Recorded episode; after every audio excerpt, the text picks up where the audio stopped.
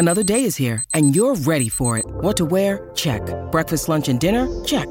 Planning for what's next and how to save for it? That's where Bank of America can help.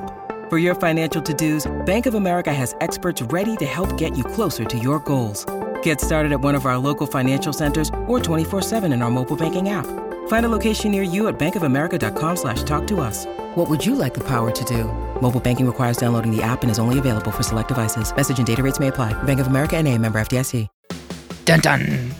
Let the binge session continue. It's part two of the Great Pop Culture Debates Best Netflix Original Series episode.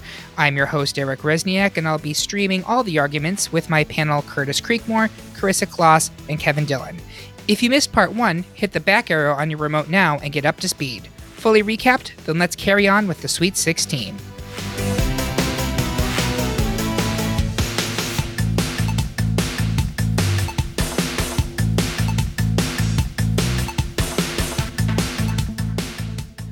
Welcome back to the Great Pop Culture Debate. We're moving on to round two of the best Netflix original series, and we're going to start it up with the comedy titan uh, Orange is the New Black versus Sex Education. Carissa, please talk to me about why Orange is the New Black is important to you.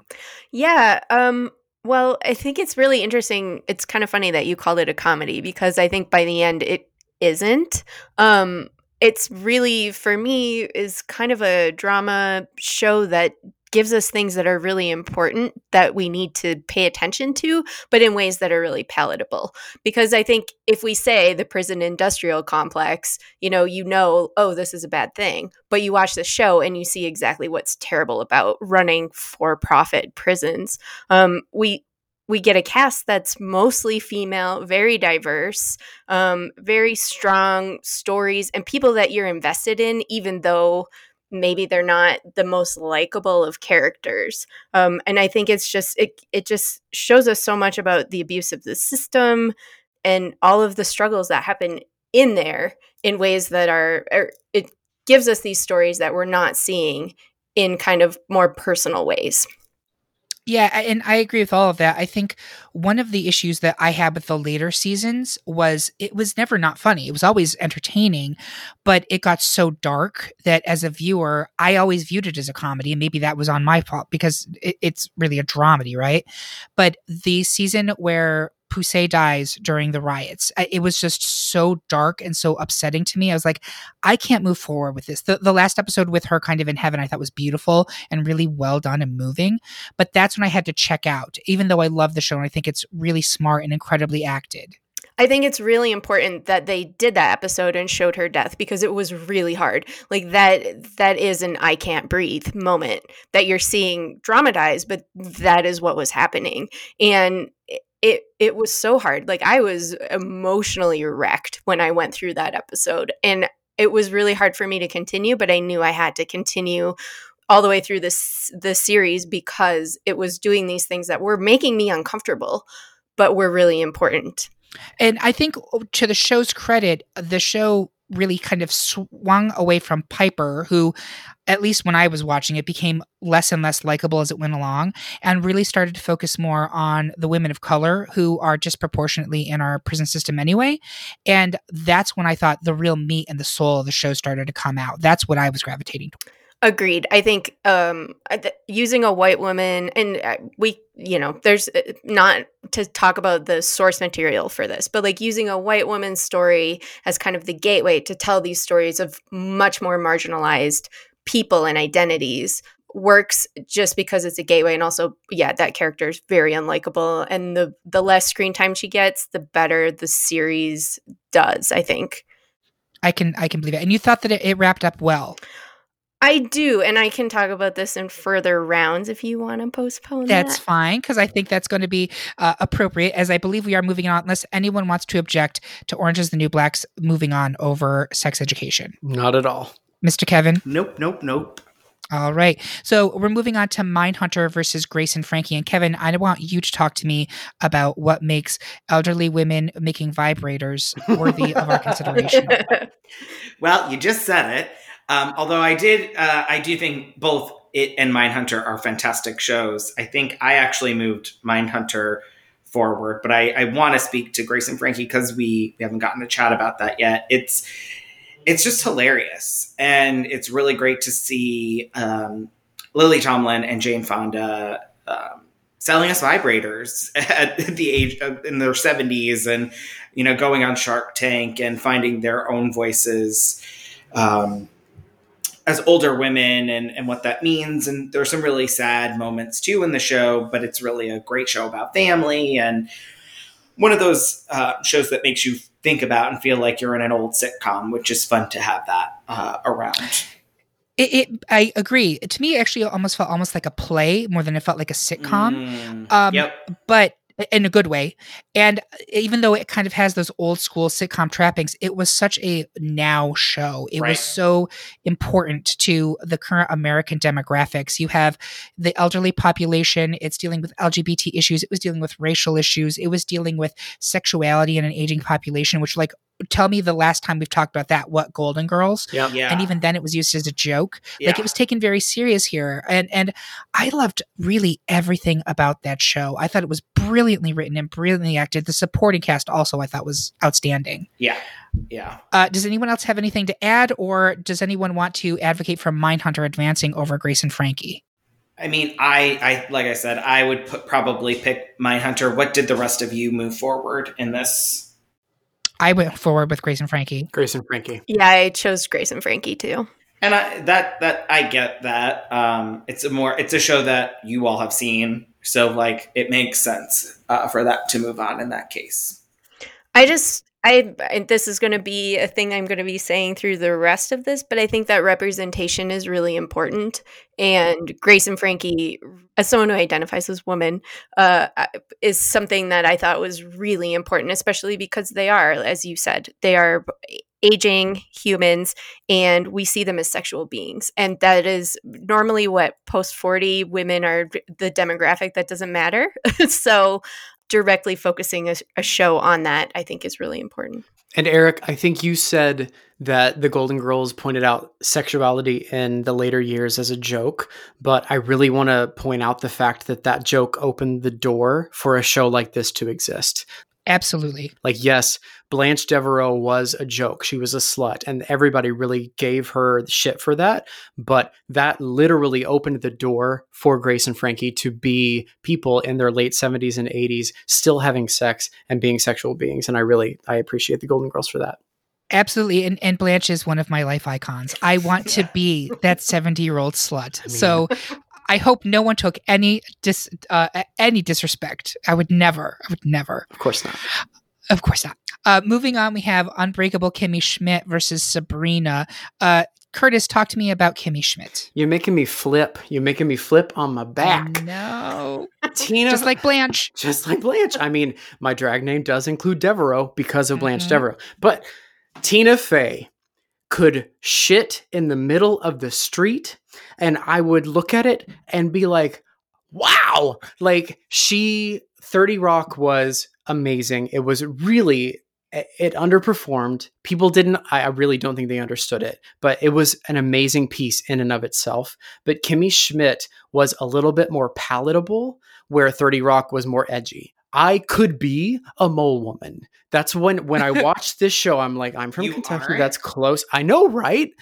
I think I saw just a tiny bit more sun than the mole women, but it gave us so many amazing people. It brought Jane Krakowski back. She is one of my favorite actresses, honestly. Like I know that she has hits and misses. She is amazing. And if you've never seen her on Broadway doing kicks and flips and splits, you absolutely should because she is uh, 40s and still very flexible. But it also gave us Tituss Burgess as Titus Andromedon after Titus Andronicus. I don't I never put that together before I like really started looking at this and that's a Shakespearean play. Like Correct. that character, black, extremely effeminate, gay, extremely gay man. I don't really know if it existed before. And it blew the door off of, yes, it's a comedy, but we were all able to look at it and laugh and realize, yes, that person exists and is still super fucking funny. Like that was, it's just such a good show. Such a good show. It is, and I have it going very far. I will say that it's an uneven show. The the kind of middle Mm. seasons kind of peak and valley, and they, and they valley quite a bit. True. But I thought the last season was great, and I think the first season is honestly one of the best comedy seasons Netflix has. Period. I I was howling at that show. Like Peeno Noir was a moment. It's a Culturally, bop. It's a bop, yo.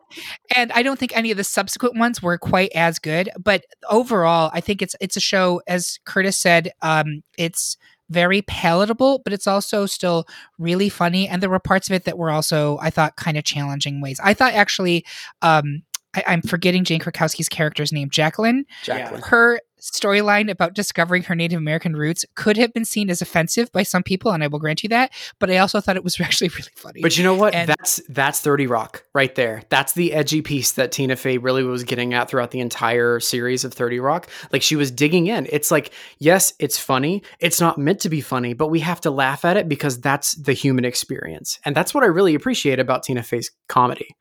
Absolutely. And this fall coming to NBC, there is Tina Fey's shit in the street box. So I know that you'll be excited. Wow. Oh, I thought I thought I, I thought that was sisters. That, that- Oh, oh, how dare you? How dare you? Um, so we have to take it to a vote. Uh, who uh, would like to see Unbreakable Kimmy Schmidt advance over Sabrina? I would. Me. I would. I had Ozark here, but I would go with Kimmy.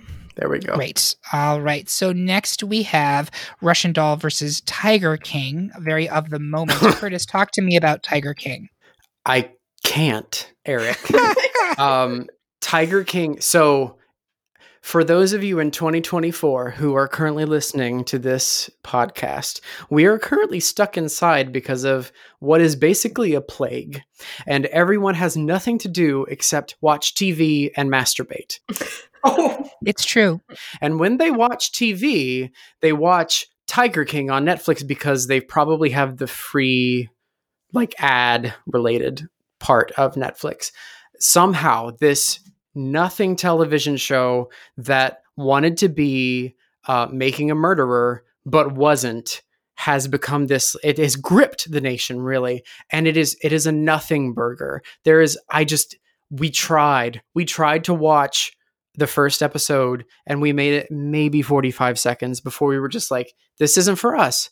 This is just another attempt to make magic happen in the same bottle and netflix couldn't do it to me. But literally this is a number one seed i think. Everyone else who took this survey was like yes tiger king that's the thing that i want to see at the top and i just can't agree with it So I think there's a couple things there. Number one, Curtis, I don't think you're in any danger of being Joe Exotic's next husband. um, number two, are you calling me think you- fat i'm not sure what has happened here No, you have to be straight. That's True. Oh. And you Don't have to love meth. I have too many wigs. I've, exactly. Um, but I think there's a certain thing called recency bias. And with this particular survey, I think Tiger King certainly benefited from that. I think if we did this again in six months, I'm not even sure it would make the ballot. Um, in defense of Tiger King, I will say that yes, it is a trashy documentary, but I think it's a self aware trashy documentary. And I think what makes it compelling is that every episode, you're like, this is fucking crazy. And I can't believe that real people like this exist. But then people who live in Florida or Alabama or Oklahoma or Kentucky. are like, or Kentucky are like, of course these people exist. That's my mom. Like, but for the rest of us, we're just like, oh my God, look at these trashy people. And that's what reality TV show is based on, honey. Like it is is America airing out its bloomers. And that's why I think it's popular. But am I going to say that it should be advancing over Russian doll? No, ma'am. I'm not going to make that example. Uh, will anyone else argue in favor of Tiger King versus Russian doll? no. Well, congratulations, Natasha Lyonne. Once America's white trash princess, again, America's white trash princess. what was it? Uh, I want to be a cheerleader. Is that? yes, Yeah. exactly. Okay. Yeah. Slums of Beverly Hills. She's actually had quite the storied career. Good for her. Um, and also uh, a dalliance with hardcore drugs. So, you know, Hmm. she and Joe Exotic have a lot of things in common. Also, So- she is in Orange is the New Black. Don't forget course. about She that. is. Of. She's amazing in that show, too. Mhm, mhm. Next, we have Stranger Things versus The Witcher, and um, the rest of my panelists are oddly kind of over Stranger Things, but I will unapologetically pr- uh, put that one up there. I think Stranger Things is a really well executed show. It is, I think, w- the most popular Netflix program, and I think it has been that way since it launched. But beyond that, I think it is tightly written. I think it is tightly uh, directed. I think it is really well acted, which is rare for a show that focuses primarily on children and teenagers. I think it's legitimately scary am, am going to say that it's completely flawless? No, but I think it's tight, and I think the um, some people compl- uh, complained about season three, saying they got a little far afield with the Russia stuff and the the radio and the mall. I was totally in on it. It's all about the 80s, right? That was America in the 80s. The mall, the paranoia, the the red scare. I think it's if you lived through the 80s as someone who is the age of those kids, which I did, um, I think it's great. I, I literally I think it is a, a, really strong show, and I'm so excited to see where it goes from here. We have it up against The Witcher, which Curtis, do you want to speak in favor of it, or do we just want to talk about Henry Cavill's Cavill's bare ass again? That is literally what I was going to remind you of, and yeah. wonder and question how you could turn against it. So, could you defend yourself, please? Because the internet exists and I'm able to bring up those gifts whenever I want. I literally do on my phone, non exaggeration, have a web page that is nothing but gifts of him emerging from the sea shirtless. And I go to it when I'm sad. Um, that's true, America. It's true. I can send you that link if you want. Uh, I will also say I will also say I do think that at least the first season of the Stranger Things was fantastic. It was very well written. It's very nostalgic. And I was talking to my husband about this earlier about how you would be drawn in by that because that is what you lived and how I could see why you would choose that to move forward. So I completely understand it and agree with it. I just think it wore on a little bit too long even in how many seasons? Three, four? Three. Fourth is uh, currently coming up. When 11 met 13 and they made 24, like I just, I couldn't anymore. And I, I gave up. And I would much rather just watch Henry Cavill do literally anything. So that's why my vote went there. So you're All right, that's fine. Okay, great. I mean, who's not? We're it's, it's again inside, Kevin. What are you doing? America doing? in quarantine. Quarantine. um, so we have to vote. Stranger Things, moving on over The Witcher, say yay. Yay. Yay. Everybody says yay? Oh, yeah. oh, Stranger Everybody? Things over The Witcher. You know what? I'll even say yay. Yes. Okay. Great. Uh, the next match we have is Glow versus Sense8, and i am sorry, I'm going to talk again. Glow actually is my favorite show on this list. Uh, I th- I did put other ones ahead of it in terms of what I think they should finish at, but I think Glow is a beautiful series. Has, has, everyone here watched it in its entirety? Yes, I have. Yes, and I love it. I, I love it. As as soon as new episodes drop, I binge them. I can't wait. Like some other Netflix series I've dropped off on or I pace them out. I I tear through Glow. And it saddens me that it's only getting one more season after this, but I'm glad that it's going out on its own time. I think that the acting on that show is great. Like I love Alison Brie, but holy shit, Betty Gilpin is a, mm-hmm. an absolute dynamo on mm-hmm. that show. And I think looking at women and in this bizarre little kind of niche market kind of finding themselves. It's so empowering and it's all about the women. There's one really male character, well, two with Bash, um, but it is about women and their relationships. And I think it's awesome. I, I love every moment of Glow, the, every season. Carissa, do you have anything to add to that? you talking about it like that just reminded me I played roller derby for 4 years and when I started watching the show it really reminded me of what joining Derby felt like for me because it is a, a female community that lifts each other up and empowers them while also encouraging them to be strong. And it, it's you don't see it in the greater culture, but these little bubbles of it are just like really wonderful spaces to live in, and Glow lets us do that. Uh, does anyone want to discuss why Sense8 should move forward on over Glow? No, I loved Glow. I I spoke about Sense8 earlier, but I think Glow is honestly a superior show, and it was a lower seed, but it should move forward. Even though I think I voted against it. Um, I will. So we'll move Glow forward. I will say this on behalf of Sense8. Um, I think it was a very ambitious show, and I love that Netflix did it without trying to do it on the cheap. Um, and they committed to the Wachowskis' vision that ultimately cost them because it was so expensive and it didn't get the viewership I'm sure they were hoping.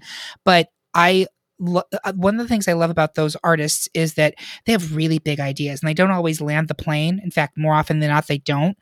But I will take a big idea that has landed poorly over a kind of rote expected story anytime I can get it. And if you did enjoy Sense8, I want to put in a plug for Cloud Atlas, which is also by the same directors and writers, which is deeply flawed. It's a film, but it kind of waves in space and time and connectedness instead of just space. And um, there are huge problems with that movie, but it's also really, really cool in a lot of ways. So uh, we will be bidding Sense8 adieu uh, earlier than I expected, much like the show itself. but um, I have nothing but respect for it and the Wachowskis. Queer Eye versus Big Mouth. This seems like an odd battle, but does anyone want to speak on why Big Mouth should not advance over Queer Eye? I mean, I just really think that for me, a lot of times it comes down to what is your body of work? And if you're putting one really good season up against four really solid ones, you know, who do you pick in this realm? But I think this one's tricky because Queer Eye's what, one more season than Big Mouth, but also has the Japan one. Well, which I haven't watched, and I'm a Queer Eye fan. So I don't. Yeah, I think it's a. This one's a tricky battle. It, I I have Queer Eye advancing, but I could go either way here. Anybody want to speak on behalf of Big Mouth here? It's just such an amazing show. I love them both.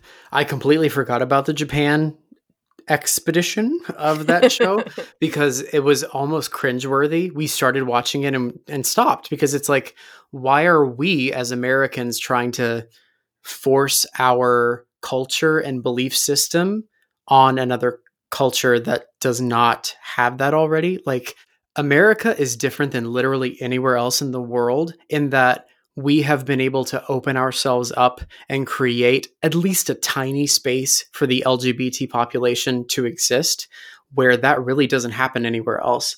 And I actually had an issue with Queer Eye trying to make that happen in another country and we just shut it off.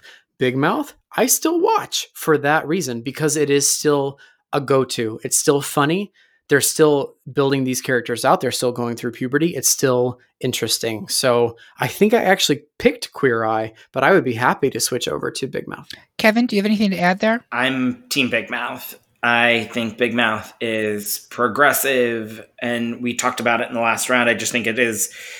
Big Mouth versus Bojack was a tough one because I think they're both very high up on quality for me. Whereas in this round, I think Big Mouth is just a very consistent, well made, very funny, meaningful show. Yeah, I'm going to take their side on this one, Carissa. Sorry. So I think we're moving Big Mouth forward. Much love to Jonathan Van Ness and to Antoni and his avocados. But toast, um, avocado toast. avocado toast. Uh, the last matchup for round two, I think, is going to be a slam dunk, and that is House of Cards versus The Crown. Um, Kevin, talk to me about The Crown. It, well, it's just the it's the Crown. You know, it, it, it's it's the crown. No, I I was I remember watching a preview for this, and I was like, oh, really? Again, we're gonna do this when it first started, and I was like, all right. And then I had heard really good word about it. Um, and I I know some people started the show and like wasn't their bag. Um, but from episode one and the intricacy of the coronation of the queen you know, to seeing Vanessa Kirby play her sister Margaret. Uh, in the first, she's iconic. I mean, amazing. She's just perfection in that show. It's just it's it, and then what they do um, by picking people who are the actual age of they're trying to convey and change cast. That's very bold. That's very interesting, and that could have failed miserably, and it didn't it worked really well and you just really get to see uh, like insight into the this this family this is it's almost like looking at a mob like you know a mob family it is. I can't think of another show that's taken that approach. And someone correct me if I'm wrong. I'm sure I'll get comments on this, but I can't think of another show that is bold enough to every two seasons say, hey, we're completely recasting with yeah, people who are actually the, the, ages that they're supposed to be. It I would have to be British. I yeah yeah uh, uh, like soap operas obviously will recast children or whatever, but right. um, I think it was really bold. I think it's an amazing show, and I'm sure we're going to talk about it more in round three because I don't see it going down House of Cards. Does anyone object to the Crown advancing? Nope. Kevin Spacey. there you go. there you go. Canceled. canceled. Um, the one thing I will say about The Crown is that I find myself disappointed that in the most recent seasons, the focus keeps coming back to Philip. Um, and I don't really care that much about Philip and his male pain. I, I thought the episode with Charles going to uh, his boarding school and the stuff with Philip's childhood entangled into that was brilliant and I loved it. But man, I don't need to hear about how difficult it is for Philip. Although I think you can see the echoes between him and Princess Diana, and I'm sure we will be exploring that more once we get to that point in the history. But I feel as though the show does let itself down by not really fixating more on the women who I think at this point in history at least are far more impacted by that mantle than the men. And I, it, it bothers me that we keep having to, well, what about the men? Eric, the one thing that I will say is you have to have a villain in a show. Yeah. From a story perspective, you have to have someone to dislike, if not hate. And I think Philip might be that person. I'm going to be killed by the uh, English government, just so you all know. MI6. that he's coming. If he can't flip his Jeep, whatever, again, like he's on his way. But I do think that, like, as I was thinking, as you were saying it, I was like, well, you have to have someone to hate. Who do we hate in this show? And it's the men. It's a juxtaposition. Mm. How do you mean? It's the juxtaposition of masculinity. What they're actually doing is they're pointing out the, the flaws in uh, the the perception of masculinity uh, comparatively to who the queen is. Um, and like his intimidation of her because he is a man. And like, I think you're seeing this guy who is like an ass. Like you're seeing the problems of ma- problems in misogyny and masculinity that kind of take over people's mindsets. That's a good point. In that, uh, you know, especially in like the the '60s and the '70s, Yep. um, for a man who was in a position who comes from a, a family that had been in power to then basically take a ceremonial role must have been really kind of uh, socially castrating for him. But again, like I don't fucking care. Like I want to know more about Liz. I want to know about more about Princess Margaret, who is like my ride or die. I think to get to your point, Curtis, that we always need a villain. I think that maybe sometimes the showrunners want us to dislike Margaret, and I'm like, never, like never. I am fully on Team Margaret at all times. I bought a seven foot bright pink Christmas tree to name her Princess Margaret, and then the short little regular green one is Princess uh, Queen Elizabeth. Like that's why I love that show. That's what I'm looking for.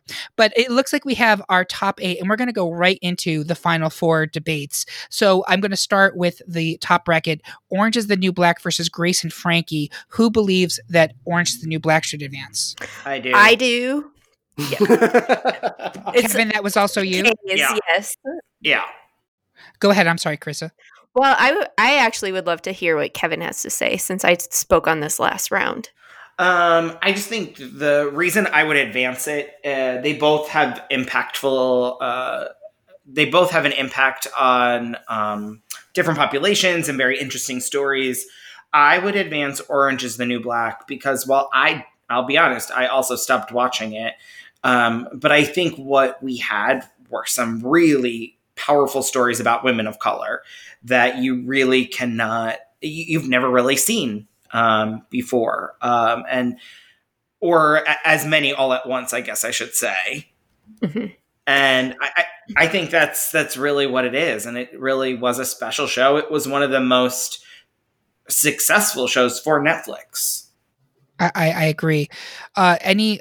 So I'm also on Team Orange is the New Black. Curtis, are you acceptable that we're going to take out Grace and Frankie at this point? Absolutely, because it's an amazing show and it was difficult to watch. And I came to honestly despise Piper as a character, but I think that might have been the point. Like, Yep. she was not a likable person, and her ability to go to prison, come out of it, and still not realize that she was a privileged person, really.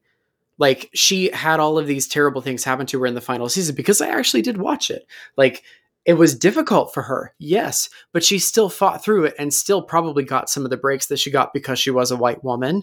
Like she wasn't able to do the math and put it all together while we watch these other people of color continue to struggle in and outside of the prison walls. So it is an excellent show. It's hard to watch, but it's so good.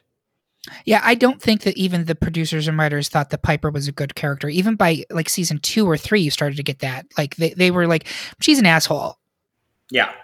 Absolutely. I think season one had to focus on her disproportionately because of the source material. Mm. But once the show kind of uh, got its own feet and whatever, then it was more able to explore the stories of everyone else who's there, which I think are far more interesting. Continuing with our final four decisions, we have Unbreakable Kimmy Schmidt versus Russian Doll. Um, I personally would probably put Russian Doll advancing here. I love Kimmy. I would be fine to be dis- voted out here. Um, I'd be delighted, in fact, but I will hear arguments. Who's for Russian Doll? Who's for Kimmy Schmidt? Russian doll. Well, I have zero dogs in this fight because I, which is a terrible expression by the way um because i have ozark actually going to my final four but I, I i mean this comes back to what i've been saying before kimmy schmidt is a full series which tells you the full story and russian doll has been really strong but we're kind of like what's gonna happen? You know kind of like what kevin has been saying about how if it had been a contained season it would be perfect but they're not letting it be contained. It's moving forward, and we don't yet know. It might stumble, but Kimmy, we know the results. We know it's solid, and so I would move that forward. Okay, uh, I'm I'm willing to be persuaded. Is anyone else on Team Kimmy? Yes, me. Kimmy had like a U curve, not and what is it? A bell curve. Um, it started out really strong, and then toward the middle of the series, it dipped down a little bit. I wouldn't say a whole lot. Um, I honestly, so earlier I said that Tina Fey could shit in the street and I would like watch and love it.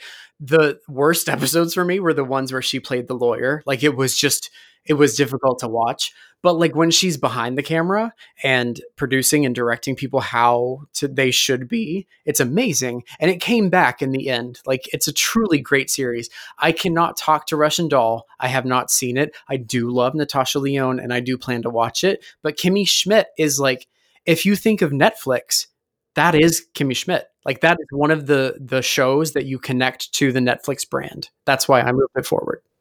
Kevin? I mean, I don't know. That TV movie that's coming out looks pretty damn terrible. Um, that they have coming out soon. It hasn't aired, so we cannot count it against it. Um, but it looks really bad. Um, but it is. Kimmy Schmidt was a really solid show. It, it or it is a solid show.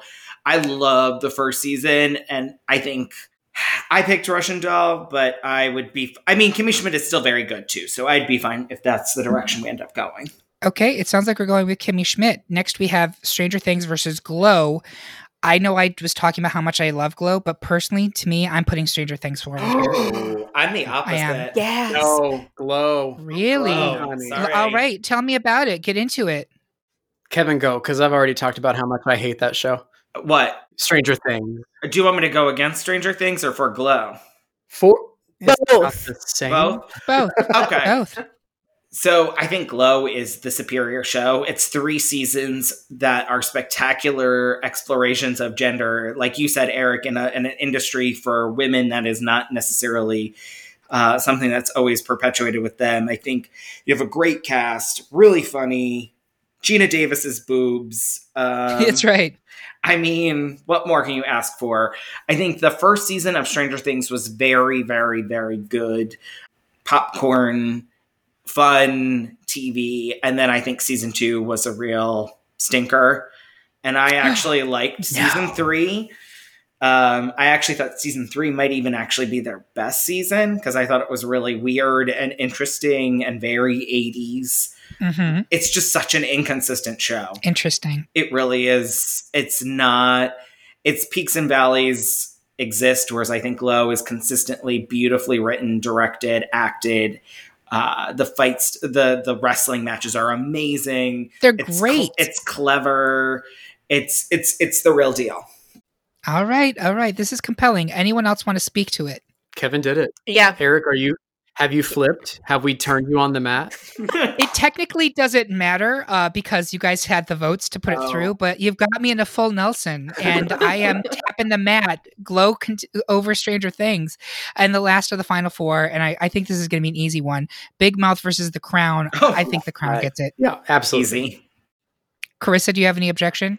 I mean, I had Queer Eye here, but I fully, I fully go with y'all. Also, I have not seen the most recent season of The Crown, so if only, I'm still only on the first two, which I seen and loved. And this is one of those shows that I kind of like, unlike you with Glow, new episodes come out and I'm like, this is really good. I need to hold this, you know, to watch it. And also, this is one that I, I'm watching with my husband, so we have to carve out the time, and that makes it harder. So you yeah. have you've yet to see Helena Bonham Carter. I have yet. Oh, yeah, Oh my god! I know. I'm excited. The Charles stuff is so compelling too. Like it genuinely is. The uh, the episode where he's in Wales, I, I thought was awesome. I So, agree. Yeah, definitely make time to watch it while we're all stuck inside. We will. I'm excited. Great.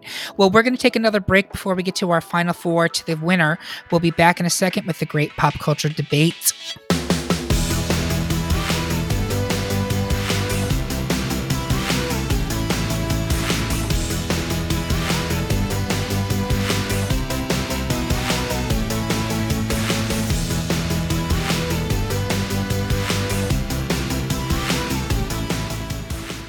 Welcome back to the great pop culture debate. Best Netflix original series. We are at the final four. Can you believe it?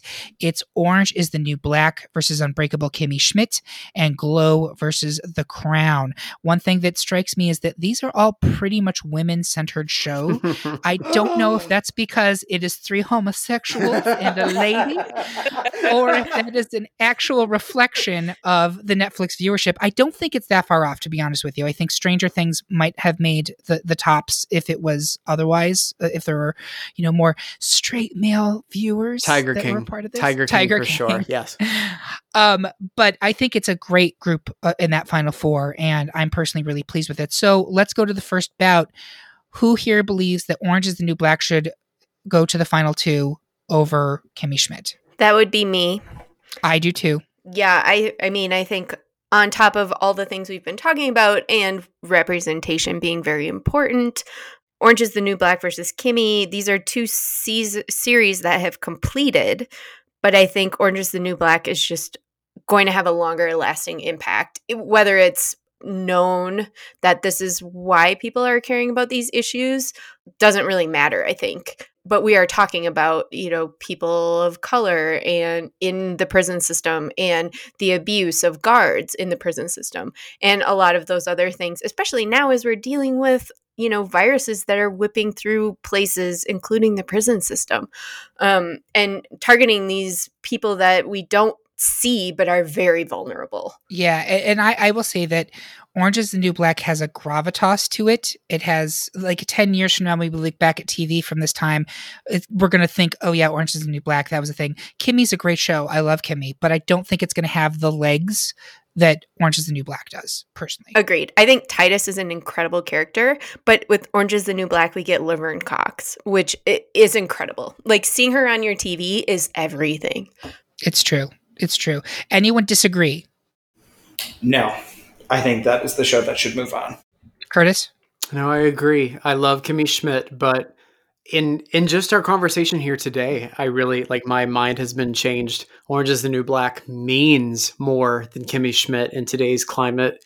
And even though the reason I voted against Bojack Horseman was because the main character was so unlikable and I couldn't find someone to cheer for, that's what happened for me in Orange is the New Black when Piper like finally grated on my last nerve but the show understood that it needed to switch the focus from this privileged white girl to these people who are struggling every single day who are of color and of various uh, sexual orientations and gender identities and and there are so many different diverse people in the prison system in America who are struggling. This show shines the spotlight on that to the the public in a time that is so very necessary. So I am completely okay with it moving forward. I'm also going to add, uh, in terms of reconsidering the show, which you kind of just mentioned, I personally went into this thinking, eh, you know, Orange is the New Black was great for the first few seasons. I kind of got tired of it. It became too dark for me. I stopped watching.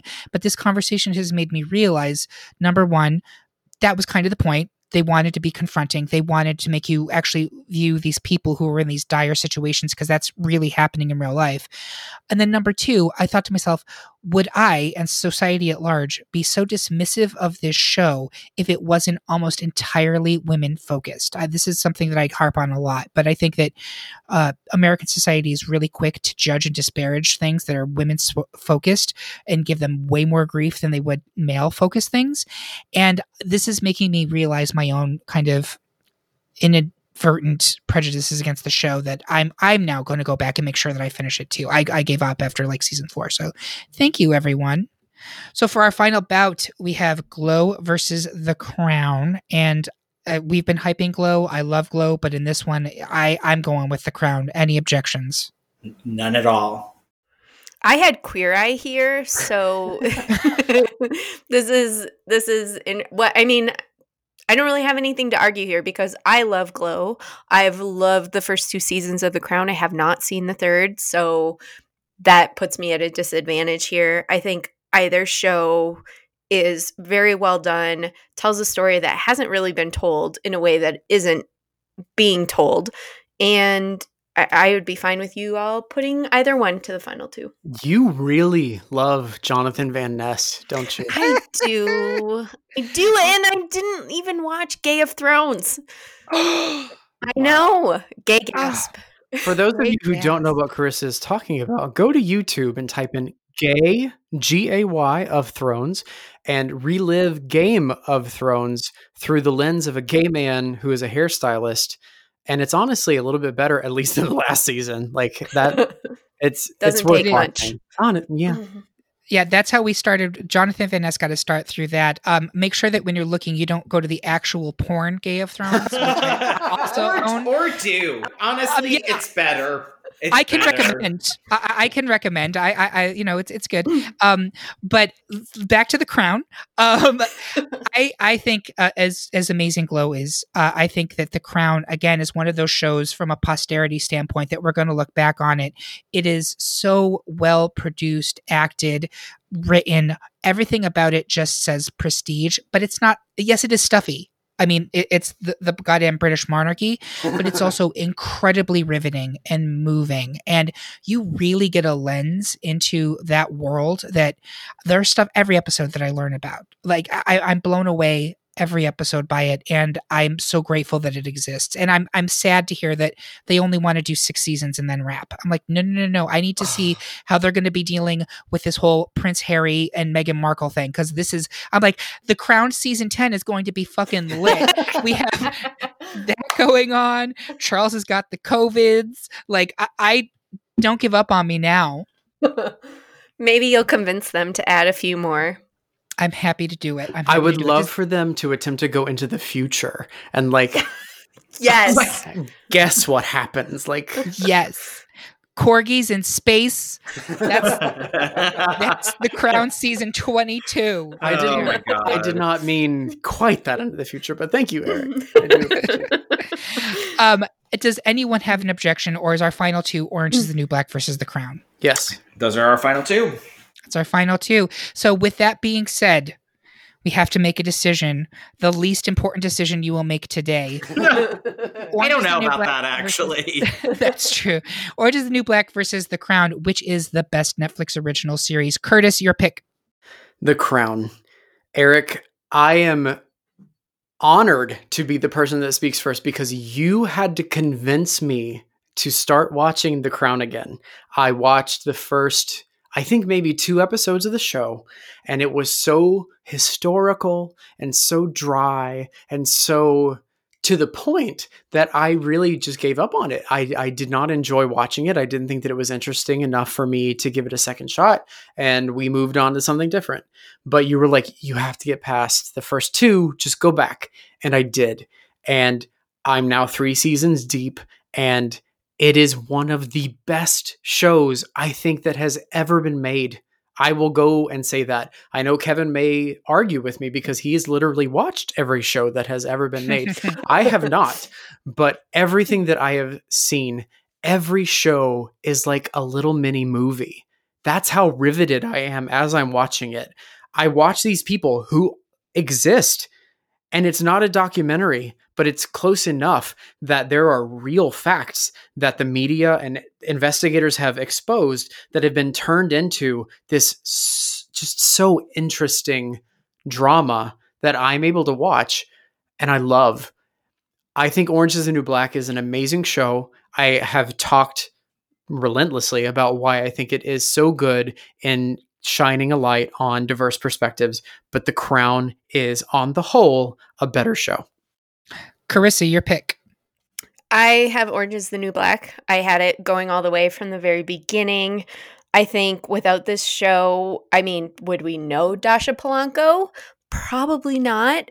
And speaking from April of 2020, she is our current reigning Fug Madness champion. Long may she reign. Well, we'll hopefully just one year, but but she we wouldn't she wouldn't even be reigning had she not done the what press junket or the the finale tour for the final season of the show, which I think the show deserves a lot of credit for trying new things because you get a few seasons in and then Poussey dies. Like the uh, spoiler alert. right, everybody. Spoilers, everybody, stop talking. Stop listening. Spoilers. Stop listening. Um, so you get a few seasons in and then that happens and it's really hard. And then there are other like I think it's the next season that is set in just a few days. The riot, the prison riot. Yeah which is kind of incredible for a show where seasons span about a year or six months, maybe. And then to do one season that spans like three days, and then to go back and do longer seasons. And then we see Piper, our much not really liked uh, protagonist from the beginning. She gets released, and then she's dealing with all of the post prison struggles w- where you find out all this bullshit. You know, like you get early release, but you can't work late and you can't work anywhere with alcohol, but you have to pay this much rent and you have to show your pay stubs and all the shit that she's dealing with. And you're like, oh my God, can no one even get a break? And so it's not fun to watch, but I think it's important to watch. And I think the show deserves props for trying new and different things. All right, Kevin, your pick. I am the crown all the way. I think it is I actually do agree with you, Curtis. I do think it is one of the. It's easily one of the best shows of the last decade. It's definitely one of the best shows of the 2000s. It's it's it's um, the what it what it's doing with regards to history and the royal family is fascinating, and it's um, so it, it is. It's like watching mini films. Um, and it's really great and interesting to see. It's, I think, hands down, easily Netflix's best show that they have. It's so impressive, beautiful, uh, and really, really brilliantly acted. You, I can't really, I can't argue with. Uh, my final two were that and Mindhunter.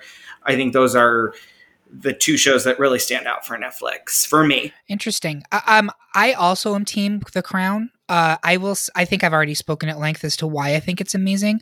But it was interesting that you pointed out something, Kevin, that kind of made me think. I'm surprised that no one has done an American version of this show. Obviously, we don't have a royal family, but why are we not doing a presidential show? Why are we not doing a look at the Kennedys the same way that we did a look at the British royal family? Why aren't we looking at the Nixon household? Like, I personally am so much more invested in British culture having watched this program. I want to know this about my own country. Mm. And um, there's so many elements like when the uh, the terrible season three episode that i'm not going to get too much into because carissa hasn't seen it yet but that's set in the mining village yep. i had no idea that happened in real life and i'm sure there are other examples like this in america that i would like to see unwrapped by the way total tangent but i'm going to bring it up along those lines, if you're not watching Mrs. America on Hulu, I highly recommend it. It's a really fascinating delve into the women's liberation movement, which now that I think about it, probably was highly refer- uh, or highly influenced by The Crown. Um, but yeah, I think it is an amazing show. And I'm sorry, Carissa, we have three votes to your one. So we are crowning, we are enshrining the crown as the best Netflix original series, Long May She Reign. Long may she reign. Long may she reign. We did it, and thank you all for coming along with us on this little uh, virtual journey. Uh, the next episode of the Be- Great Pop Culture Debate will be starting in three seconds, whether you want it to or not, because that's the way Netflix rolls. And I want to thank my panelists for joining me today, and we hope that you all stay safe, and uh, we'll talk to you later. Bye. Bye. Bye.